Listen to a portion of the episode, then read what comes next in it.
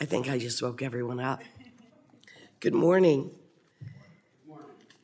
The Subcommittee on Indian and Insular Affairs will come to order.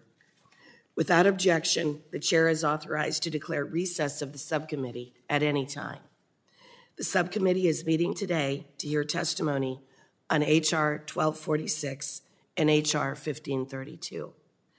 Under Committee Rule 4F, any oral opening statements at hearings are limited to the chairman and the ranking minority member. I therefore ask unanimous consent that all other members' opening statements be made part of the hearing record if they are submitted in accordance with Committee Rule 3.0. Without objection, so ordered. I will now recognize myself for an opening statement. Today, we are meeting to consider two bills I've introduced to ensure all tribes have access to economic tools. H.R. 1246 to authorize leases of up to 99 years for land held in trust for federally recognized Indian tribes, and H.R. 1532 to authorize any Indian tribe to lease, sell, convey, warrant, or otherwise transfer real property to which that Indian tribe holds fee title without the consent of the federal government and for other purposes. I want to thank Ranking Member Leger Fernandez, Mr. Grijalva, Mr. LaMalfa, Ms. Gonzalez Colon, and Mr. Sablan for their support of H.R. 1246. And I look forward to working with you all and other, member of, the, of, other members of the committee on both of these bills. The first bill on the agenda, H.R. 1246, would amend the Long Term Leasing Act to authorize any federally recognized Indian tribe to lease land held in trust for their benefit for terms up to 99 years, subject to approval of the Secretary of Interior. For many Indian tribes and Alaska Natives, real property holdings are the basis for social, cultural, and religious life, and often their single most important economic resource. In 1834, with the enactment of the Indian Non Intercourse Act, land transactions with Indians were prohibited unless authorized by Congress. Over time, these restrictions came to apply primarily to lands held in trust by the United States for the benefit of individual Indians or Indian tribes, and to lands with a title that was subject to a restriction against alienation. In 1955, Congress passed the Long Term Leasing Act, which generally authorizes any Indian land held in trust or land subject to a restriction against alienation to be leased by the Indian owner, subject to the approval of the Secretary of Interior. These leases were generally only allowed for 25 years, with an option to renew for one additional term for a total lease term of up to 50 years. Unfortunately, lease authority up to 99 years is often needed for today's long term commercial leases and for some financing contracts. And the fact is, a 50 year lease term is simply too short. H.R. 1246 will ensure that all tribes can ne- negotiate effectively and on the same playing field as other landholders for long term leases. This can clear the way for further economic development especially in rural or extra rural areas. H.R. 1246 will also end the practice of individual tribes needing Congress to pass legislation so that the tribe can offer these long term leases. In other words, we trust the tribes to make the right decisions for their own people. Congress has amended the Long Term Leasing Act more than 50 times to adjust the terms and conditions of leases of Indian lands and to authorize specific Indian land or tribes to lease land for a term of up to 99 years. It's time to end this piecemeal approach of the past 67 years. By proactively extending this authority to all federally recognized tribes, economic development plans can proceed on a more expedited path. The second bill on our agenda is H.R. 1532, which would exempt lands held in fee simple by any federally recognized Indian tribe from the limitations imposed by the Indian Non Intercourse Act. This bill would clarify that any tribe has the legal ability to lease, sell, convey, warrant, or transfer any portion of the interest in real property that the tribe owns that is not held in trust.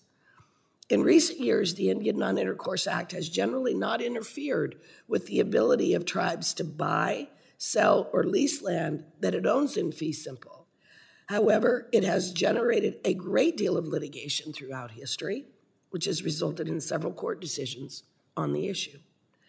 The U.S. Supreme Court in 2005 said that the Indian Non Intercourse Act remains substantially enforced today and can bar sales of tribal land without the consent of the federal government. Some tribes have also encountered interference with economic development and job creation when title insurance companies have interpreted the Indian Non Intercourse Act to apply to fee simple real estate owned by the tribes and would not grant title insurance. Excuse me. Congress has waived the application of the Indian Non Intercourse Act to several tribes when it has been needed on a case by case basis. Again, this piecemeal approach requires Congress to go back again and again to do something that should be clear already. Tribal governments already seek to make the best decisions for their members, for their social, cultural, and economic security. We should ensure that Indian lands, whether owned in fee, owned in restricted fee, or held in trust for the benefit of the tribes, are able to be used as tribes want to use them I believe these two bills are a good step forward to ensure that. I am glad to see the Assistant Secretary here to testify on these bills and would appreciate his insight on whether further technical changes to the bills are needed. I also want to thank our tribal witnesses for being here to tell your stories and to tell us how these bills would be beneficial to all tribes and if they need to be improved. The chair now recognizes the ranking member minority member for his statement. Thank you very, very much, Madam Chair, and thank you for um, uh, the hearing on these two pieces of legislation. Uh, I'm, I'm, a co-sponsor of 1246, and um, thank the chair and, and, and the ranking member of our of this subcommittee, uh, Ms. Uh, Representative Leger Fernandez, for, for their work on it. And today, I hope to hear more from the witnesses. Uh, we're discussing the other piece of legislation, HR 50, 1532, uh, which authorizes tribal governments to lease, sell, convey, warrant, or otherwise transfer real property to which they hold fee title without the consent of the federal government. Um, I think both bills address existing barriers to tribal economic development and were pre- previewed in, at the subcommittee's first oversight hearing earlier this month. Um, and, you know, on the research committee, if there is a an area in which uh, cooperation and uh, and compromise and moving forward, it, it, it's going to be uh, around the issues that we're addressing today uh, and, and, other issues. But this is a very important one, a step you know, addressing the paternalism of, of the federal government with regard to tribes, uh, amplifying tribal self-determination and, and amplifying the issue of the very critical issue of sovereignty for uh, federally recognized tribes. The chair has outlined the, both pieces of legislation, uh, and uh, and I look forward to the witnesses and thank them very much for, for being here. And with that, let me yield back to you, Madam Chair. Thank you so much. I'm now going to introduce the witnesses. The Honorable Bryan Newland, Assistant Secretary of Indian Affairs, U.S. Department of Interior, Washington, D.C. The Honorable Marcellus Osceola, Chairman Seminole Tribe of Florida, Hollywood, Florida. And the Honorable John Williams, Vice Chairman, United Auburn Rancheria, Auburn, California. Let me remind the witnesses that under committee rules, they must limit their oral statements to five minutes, but your entire statement will appear in the hearing record. To begin your testimony, please press the talk button on the microphone. We use timing lights. Mm-hmm. When you begin, the light will turn green. When you have one minute left, the light will turn yellow. And at the end of the five minutes, the light will turn red. And I will ask you to please complete your statement. I will also allow all witnesses on the panel to testify before member questioning.